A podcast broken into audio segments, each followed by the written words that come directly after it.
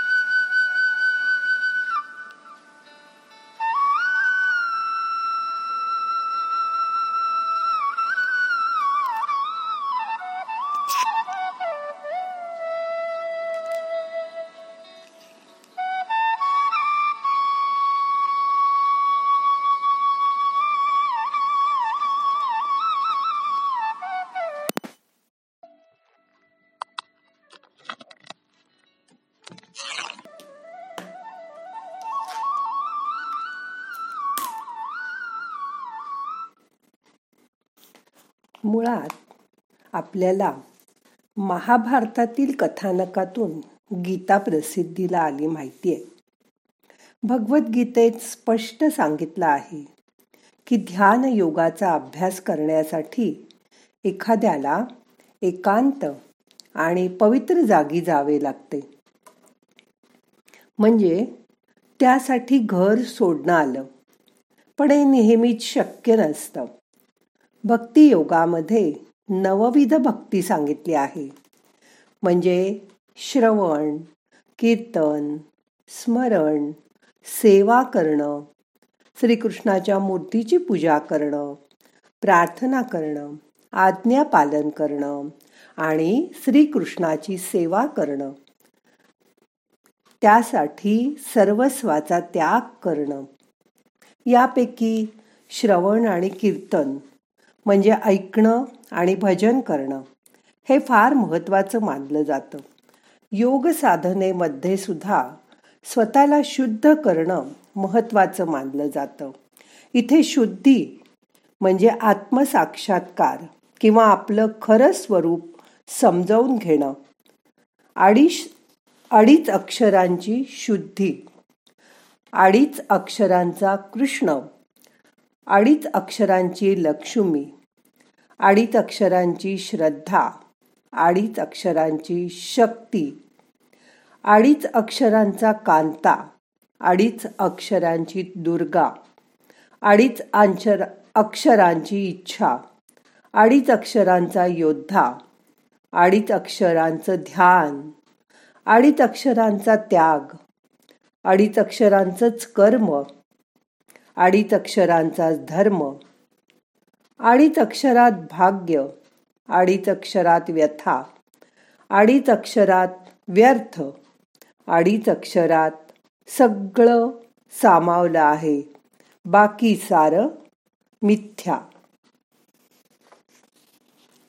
कृष्णाने अर्जुनाला त्याच्या योद्ध्याच्या भूमिकेपासून ढळून निस्संग होण्यापासून थोपविण्यासाठी आणि त्याच्यात कर्मयोगाचा आणि क्षत्रिय भावनेचा पुन्हा संचार होण्यासाठी सांख्य कर्म राजविद्या विभूती विस्तार भक्ती तसंच पुरुषोत्तम असे काही योग गीतेत विशद केले आहेत.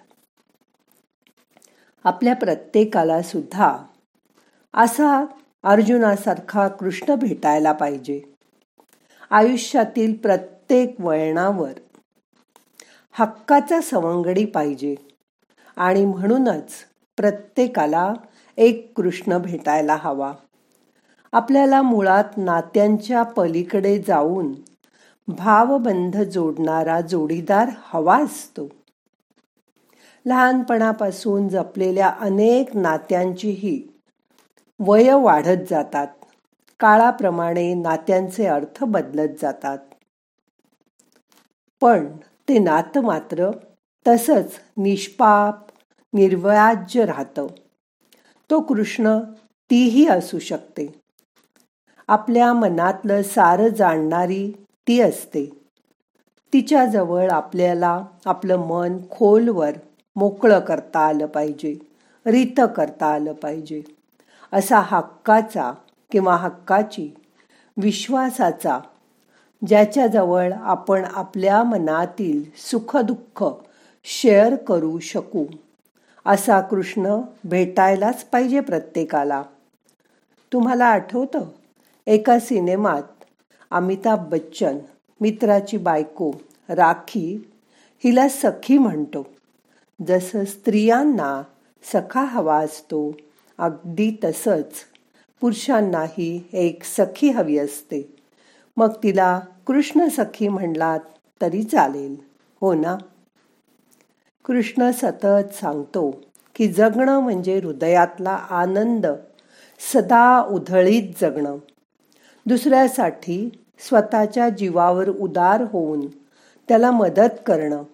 म्हणजेच आपल्या जीवनाच्या हंडीत पुण्य जमा करणं आहे. आणि गोविंदारे गोपाळा यशोदेच्या कान्हा बाळा असा जप सतत मनात करत राहणं म्हणजेच आपल्या कृष्णाला आपण भेटल्यासारखं नाही का? मग आता मन शांत झालंय. मनात त्या कृष्णाची आठवण करा. मनोमन त्याला भेटा मोठा श्वास घ्या सावकाश सोडा.